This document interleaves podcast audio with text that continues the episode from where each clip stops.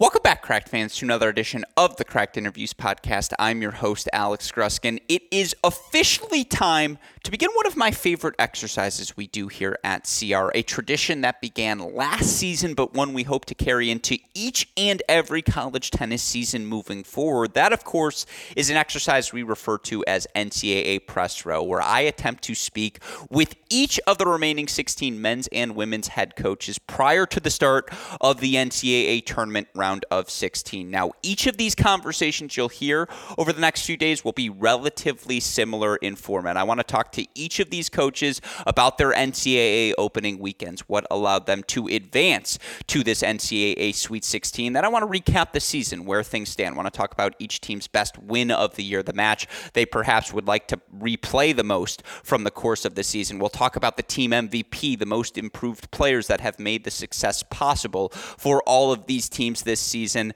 Then, of course, I got to pick the coach's brains about some big picture topics. I want to talk about the super regional format, going to the top eight seeds for this round of 16 versus the traditional all Sweet 16 matches are played at one location format. What do these coaches prefer? Still very early in the exercise of determining if the super regional is worthwhile, but always fun to hear the coaches' initial reactions. And then, of course, we'll try to preview all of these Sweet 16 matches. I will try to coax as many match calculi as I can from each of these coaches. What is their pathway to four points? How do they project their team's success moving forward throughout the NCAA tournament? We'll talk about all of that and so much more. Again, have a jam packed week of content prepared for all of you listeners as we get all of you ready for the 2022 college tennis season's home stretch. Of course, you're going to be able to find each of these conversations both here on the Cracked Interviews podcast feed as well as on our website, crackedracquets.com. Of course, you will also hear hear the same intro outro on each of these podcasts. I do apologize for that fact. Just makes life a little bit easier, a little bit cleaner for both myself and super producer Daniel Westoff. But again, over the next five days, I will attempt to speak with each and every men's and women's head coach remaining in the 2022 Division One NCAA tournament. Of course, the reason we're able to do that here on the Cracked Interviews podcast is because of the support we get from all of you college tennis fans out there who have tuned in week in, week out. We are immensely grateful for that fact.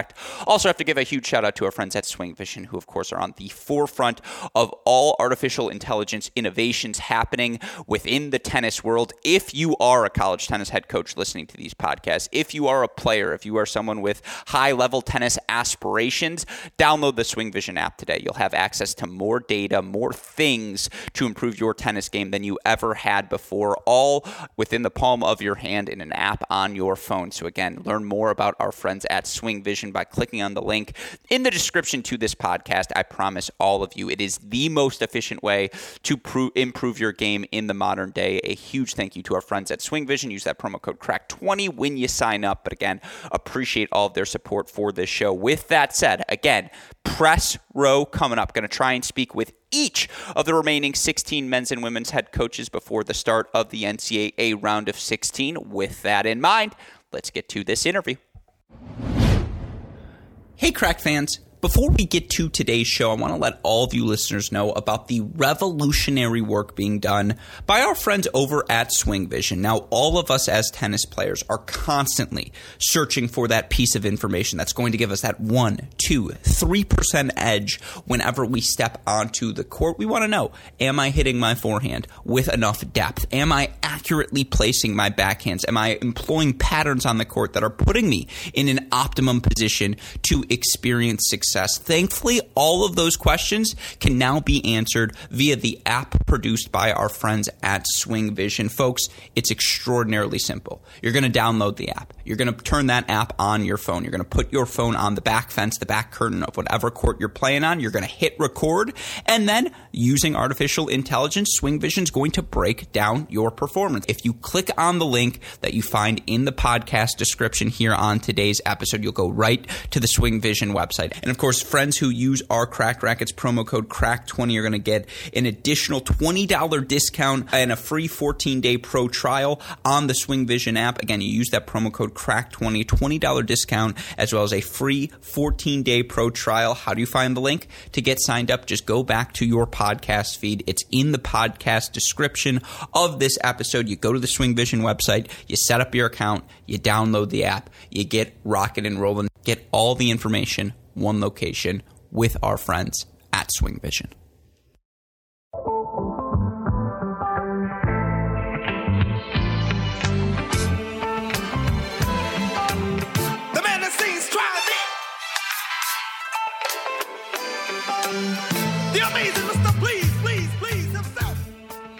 Joining us on the podcast today is one of the legends in our college tennis game, the coach who pulled the wild card of wild cards, throwing a curveball at all of us with her submitted lineup for the 2022 NCAA tournament. Of course, a multi time national champion. You all know the accolades. It's Stanford's women's tennis head coach, Lele Forood. Coach Forood, welcome to the podcast. How are you doing today? I'm doing well. Thanks, Alex. Oh, it is my pleasure to have you here today. And obviously, we have to start with the wild card. You couldn't have texted me in like December and just been like, hey, I've got this Michaela Gordon thing in my back pocket. Be on the lookout. I'm just curious again. Is this, uh, that's where we have to start. Is this something you knew you were going to do early in the season? Definitely not. Although uh, last summer we thought this was going to be happening. Uh, but then, uh, you know, some things came up for Michaela. Uh, she was, um, you know, she she was teaching some classes this year while she's getting her master's. She was uh, working part time for a company that, uh, you know, she she will be working for going forward. So it really became she didn't think she could actually um, have any time to play, and and she did not have any time to play um, for you know since last October. Uh, sorry, since last August to uh, to this May, actually.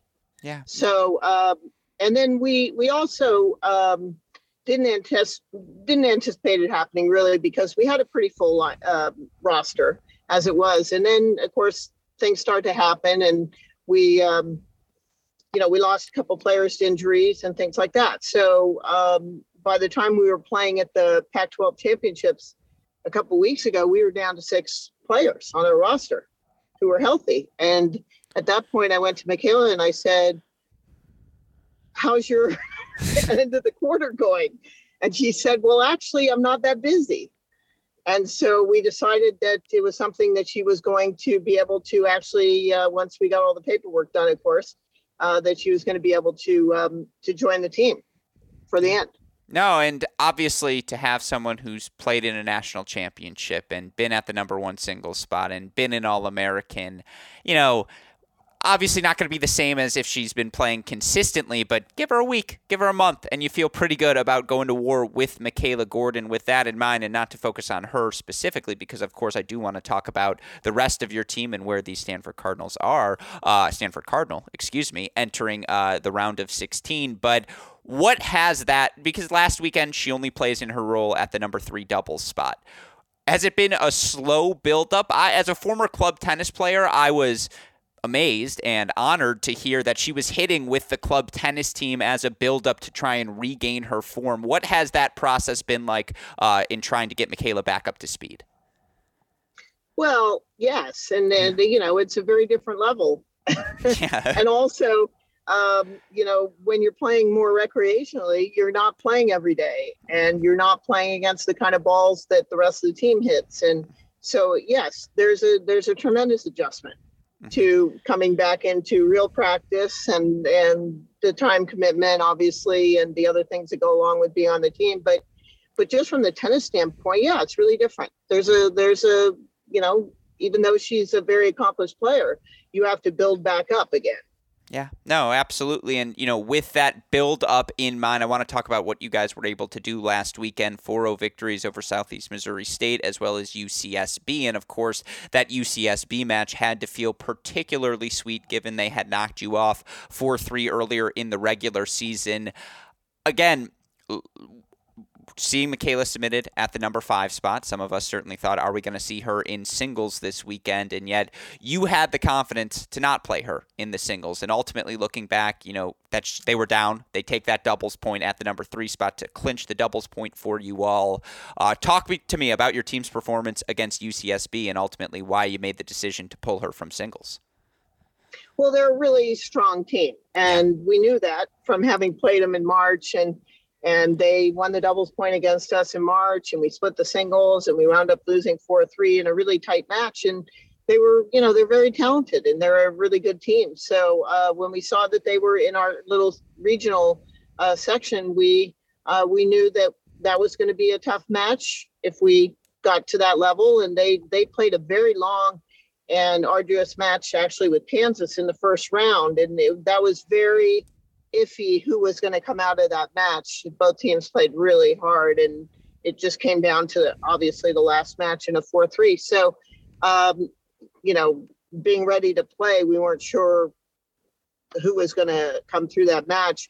Um, after we played a, an interesting Southeast Missouri uh, team, uh, we didn't obviously know anything about them, and they were again a good team, and we uh, saw why they were um, champions of their conference. Um, so uh, the next day, when it was Santa Barbara, you know, there was motivation for both teams. I think they wanted to justify that they had beaten us once at our home courts and that they could do it again. And we wanted to obviously turn the table um, the second time around. You know, the thing with the first to four is that you can put up four O's that are really close matches. We all know that from this format. And so um, it was, again, it was a very um, competitive match. Uh, they played very well. They were very spirited, and so were we. So it was uh, it was a good battle, and we just happened to uh, this time we kind of sneaked the doubles point out in a very close contest, and um, and then we were able to put up uh, some singles wins early. But again, a very competitive match. Yeah, absolutely. And one of the singles victories you all were able to earn came at the number one spot from freshman Connie Ma. And by any metric, this season has been an unequivocal success for Connie. Obviously, to, you know, have, have a 15 and 5 record overall in dual match play as a freshman. That's damn near impossible to do at any position, let alone in the top half of the lineup.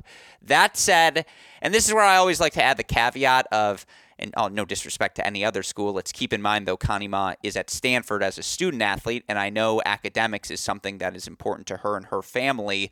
She hit a bit of a wall there at the start of April and, you know, took four straight losses against Arizona State, the Washingtons, and Cal ultimately, you know, that she was able to bounce back, get the victory over UCSB. What does that do for her confidence? And, you know, where do you think she's at at this point of the year?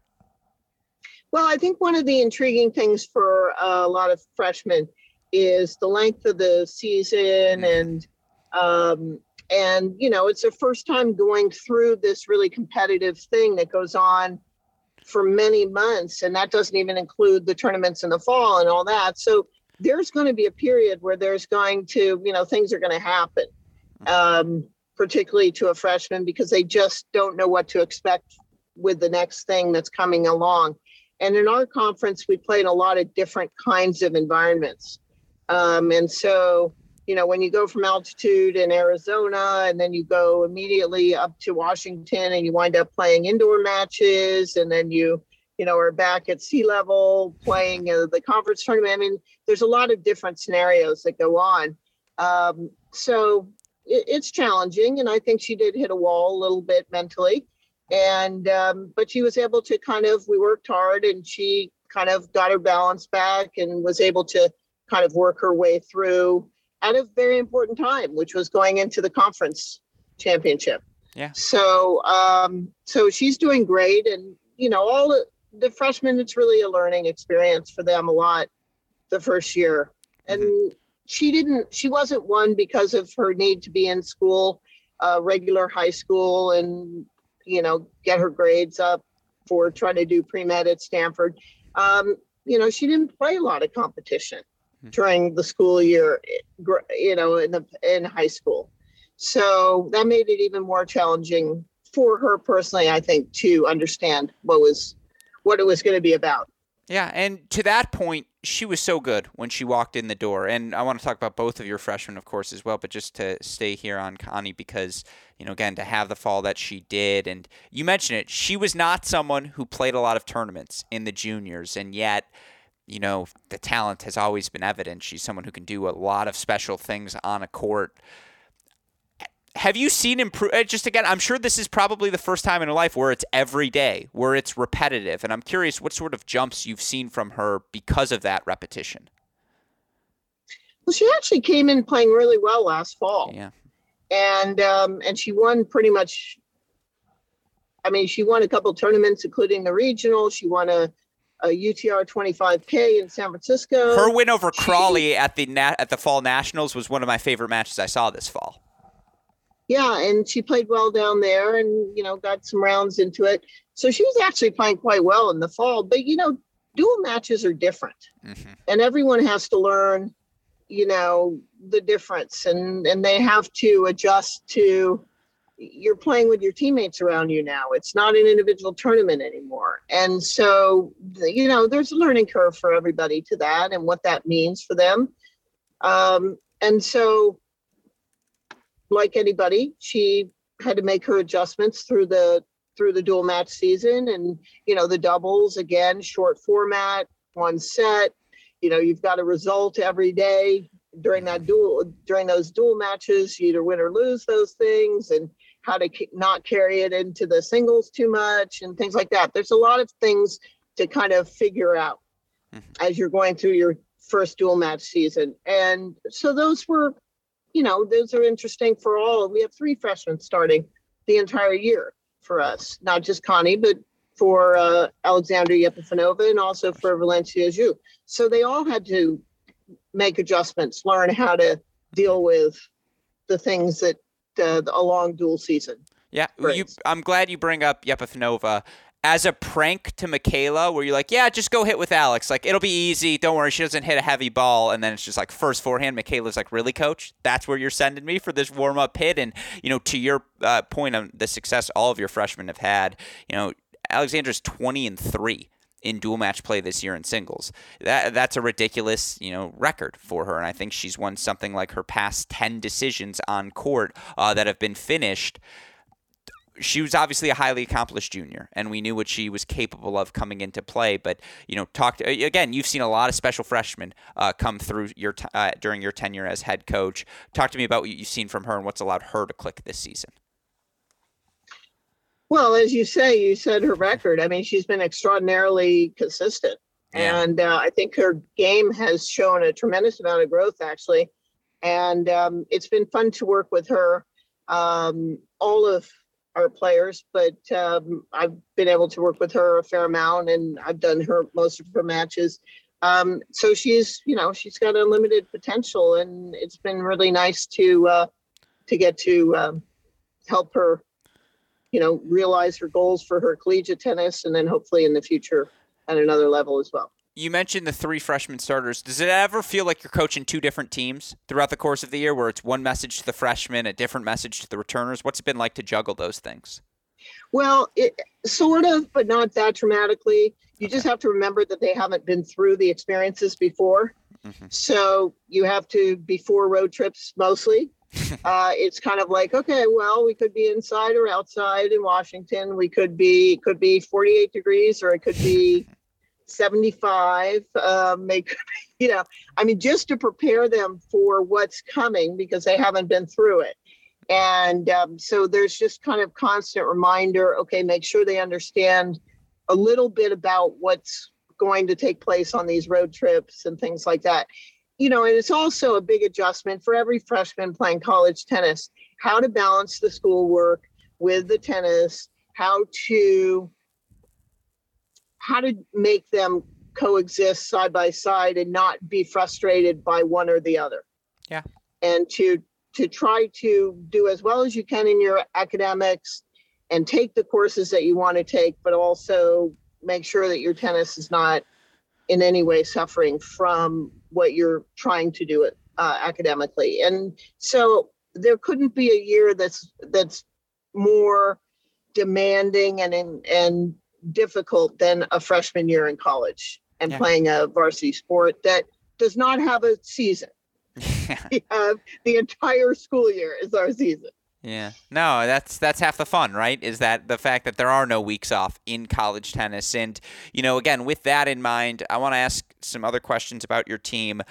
I want to ask you who you think the most improved player is on your roster this season, but quickly I'm going to I'm going to give my case because I think it's junior Angelica Blake who has been sensational this year 20 and 4 overall at the number 3 spot 12 and 4 at that number 1 double spot she's always been able to strike the ball well and i remember seeing her at the indoors in chicago back in 2020 and you know i said it i think then at the time i was like oh it, it's pliskova-esque in how just easy the power is and the line drive that she's able to produce when she hits the ball cleanly but it just feels like things have slowed down for her this year. That's always the phrase I like to turn to, where, you know, again, if A, if you don't have a weapon to kill her, uh, to hurt her with, and B, if you are not locked in from the start, she's just going to kill you. And I just, I don't remember seeing that gear from her before. Well, I think you're right. She is playing magnificent tennis this year, right? I think, you know, she was part of the class, obviously, Yeah. with the pandemic years where we got canceled in March of 2020, obviously. So that was her freshman year. So, you know, she's new to the NCAA tournament a little bit too, because we didn't even have one her freshman year.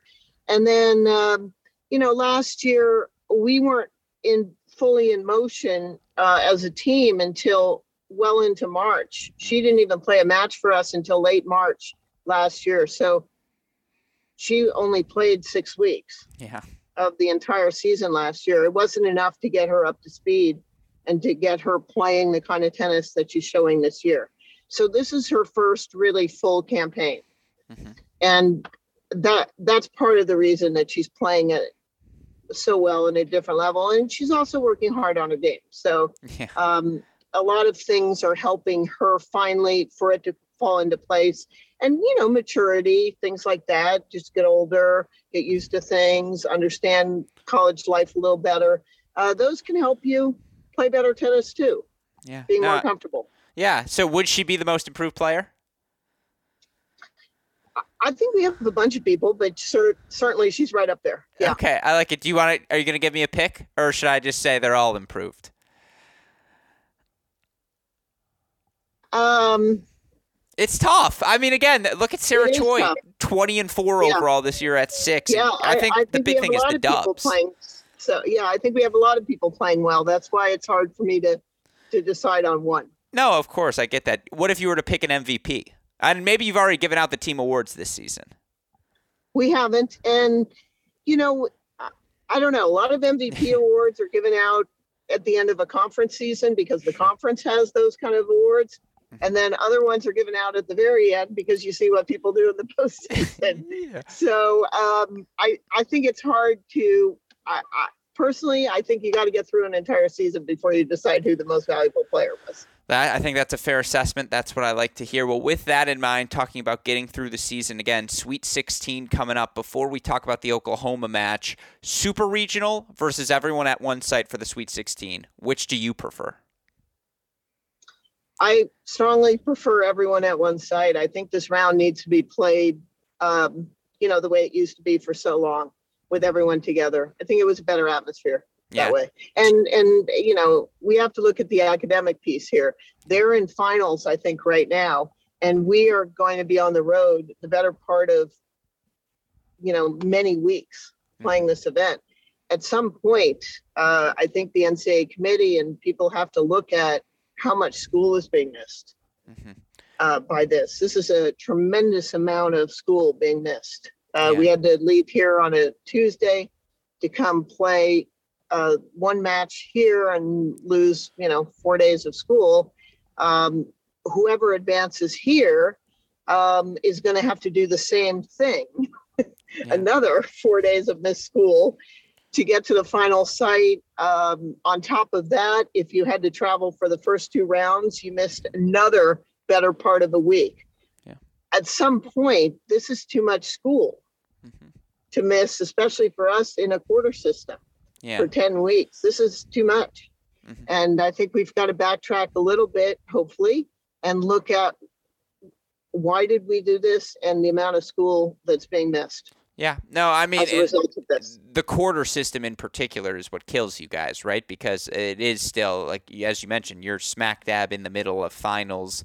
Um, I mean, yeah, I guess I would offer the counter argument of you've played those 9 a.m. matches, you've played those 9 p.m. matches.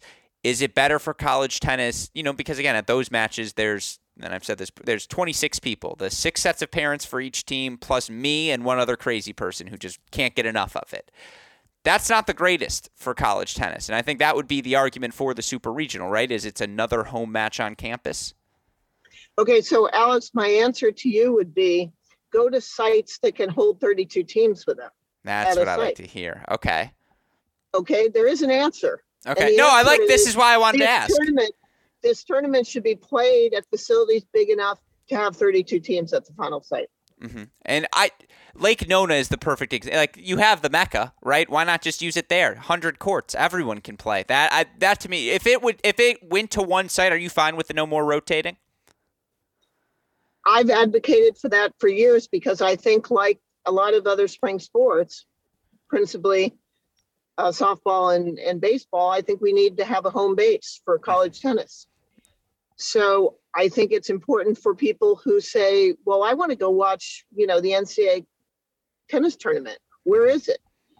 Oh, it's Champaign, Illinois, or it's, you know, this this school or that school. I, I just don't I think we've outgrown that. I think it's time to have a permanent site and say college tennis is at, you know, Lake Nona mm-hmm. or other places that um, they could hold, you know, large draws like this as well. Yeah, no, you think of places like Athens, Tulsa, certainly the facilities exist. Yeah, I, again, that's why I wanted to ask the question because I enjoy hearing that argument and I know it's one that's going to continue to persist. The other argument you would make is it's year two. Like maybe we should give it one more year or a second year and just see how it goes, gather more data. Uh, but no, I, I, mean, again, it's a, it's a conversation we're going to continue to have. All right, last batch of questions for you. The victory that meant the most to your team this season. Uh, winning, um, winning our conference tournament. Mm-hmm. Just the confidence because, you all glean from that, yeah. Yeah, because it, it's always a goal to win our conference title, and um, you know we didn't do well enough in the regular season to make that happen. And um, I think it was important to go into Ohio and and say, okay, we've got one more chance at this conference thing. Mm-hmm. And um, I thought we played quite well there. And it, that was a springboard to this postseason that we're in now because it's we take the conference tournament very seriously and uh, how we do in conference is a important uh, qualifier to us on whether we're ready uh, for the postseason in any particular year. So I think that was a real shot in the arm to uh, get the conference title with that in mind, 2016, you're the number 15 seed. 2018, you're the number 15 seed. You guys are, again, the number 15 seed here this season. That seems to be where Stanford is always at their most dangerous. Going into Oklahoma this weekend, do you feel your team is playing the best tennis of their season? I hope so. uh, no, we've been playing well lately, so we'll we'll see how it goes. I mean, I, have liked the way that we've looked um, the last couple weeks, so we'll see how it works out. Mm-hmm. I know you have an undefeated record against Audra Cohen as both a coach and a player. With that in mind, you know, again, as you look at this Oklahoma team, what specifically are you looking for from your team to, you know, be able to knock off the Sooners in Norman? Well, first of all, we're here in Oklahoma because they had a tremendous season mm-hmm. and played amazingly well and and really such congrats to Audra for having such an incredible playing career and then being able to, you know, get to this level at, at, as a coach so quickly and have a team that's been, you know, at the number two ranking most of the season and overwhelming win percentage. I mean, it, they've had an outstanding season. So uh, we're excited that we're here. We've never been here before. We've been in the state of Oklahoma a few times in Tulsa, but this is our first time getting to see Norman, and, and we're excited to be here. And we're going to play a team that's had an outstanding season. So it's going to be fun for us to kind of get a measure of where we're at right now. Yeah, no, again, this is going to be one of the fun ones. And, you know, when college tennis is good, it's obviously exceptional. Feels like this weekend could be one of those exceptional weekend. All right, I have to, you know, I've wanted to ask this question for quite a bit of time. So before I let you go, you know, I was at my biggest college tennis fandom in the late 2000s, in particular early 2010s. And, you know, I, I believe it was the 2012 NCAA final where Nicole Gibbs plays Mallory Burdette in the singles final. Now, what people often forget about that is that they also won the doubles title together that season. I just want to know what I'm sure you've been asked before, but that singles final, do you sit back and like you know enjoy a metaphorical cigarette and you're just like ah this is beautiful or you know what are you what are you doing? You're like i'm not going to coach you. I'm not going to coach you. I'm i'm going to be in the chair line judging. Like what what's going through your head there? Well first of all um, we have practice at this. Yeah. That was probably the third or fourth of those such things yeah. uh, in in the time that i've uh, mm-hmm. been coaching where we've actually had both players in the uh, in the singles final. Mm-hmm. So uh, so you know it doesn't happen often, mm-hmm. but uh, it has happened before for us. So uh, we're very clear at the beginning of the tournament. Obviously, we get through the team or whatever, but we're we're making sure everybody understands that. By the way, if we have you know if if it comes to pass in the individual tournament that anybody plays anybody on our own team, we will be you know, yeah. 50 feet or 100 feet away or top of the bleachers in Georgia um, and just spectating the match. Mm-hmm. And uh, the hard part is, and it hasn't happened that often, when those two combatants have to then get together and win a doubles title right afterwards. yeah. That is not something that's happened quite as often. And um, they were very professional about it. They got done with that match. They, you know, got some food and they said, let's go out and win a doubles title. Mm-hmm. And that's what they did that day. And that's that's not easy. Yeah. No, that to me is that's why I wanted to bring that up because what people always forget fail to mention is that they did that after the singles match. And what, you know, again, I'm thinking it's 2012. Like, is it a mid match Panera where you're sitting there, strawberry banana smoothies in hand, and it's like, all right, let's go win that doubles title? Yeah, you know, there's some things that always, you know, have to be a little bit talked through, but they're sure. they're both very professional. They uh, they competed hard in that singles final. It was really an up and down affair, actually. Mm-hmm. And uh, Gibbs came out on top, and um, you know, Mallory also wanted to have a winning day that day, so they came out and played really well in the doubles. Where was and, the uh, other? We actually had to go Sorry, go ahead. yeah, right. Yep because it started to rain, right? Yeah, if, if memory serves me correct. Yeah, and ultimately you guys get the job done. Who were the other teammates that uh, was it 90? Was it Debbie Graham who played a team? I'm trying to think off the top of my head. Where did it happen before? Was it Amber uh, Liu well, maybe? Ones, yeah, the ones I remember well were um, uh, Laura Granville defeated uh, Lauren Kalvaria. Okay. In 2001, um, Laura Granville defeated Marissa Irvin in 2000. Okay. Um, and then that one in 12. Mm-hmm. I I think that's been the three that I um, that I can remember. Yeah, that's that got to be that situation. No, that's got to be fun. I imagine as a coach. Yeah, you certainly again it's a testament to what you all have built and you know again, I've got a laundry list of questions. I, I was ready to go through it like 90 versus 91 versus 80, you know, all these different teams, 2000s. How does the, this era of Stanford compare to that era of Stanford? Now we get into the 2010s. I'm going to save that for next time because obviously you are focused well, on this we'll have to do that one because that'll be uh, that'll be fun. Yeah, It'll, La- it'll again, all my memory. Uh, yeah, good. Uh, yeah, we'll go through it all. Of, Again, laundry list of questions. But Coach Forood, thank you so much for taking the time to chat with us today. Wishing you and the team luck. Uh, again, what I'm really most happy with is that you didn't text Parsa Namathi saying, "Hey, Michaela Gordon's coming back," before you told me. You just let the public know, "Hey, it's out there." And so then I would have been offended. But in this instance, obviously, just excited uh, to see your team compete. So wishing you all luck, and obviously look forward to have you on the podcast again soon. Thank you. Look, look forward to it.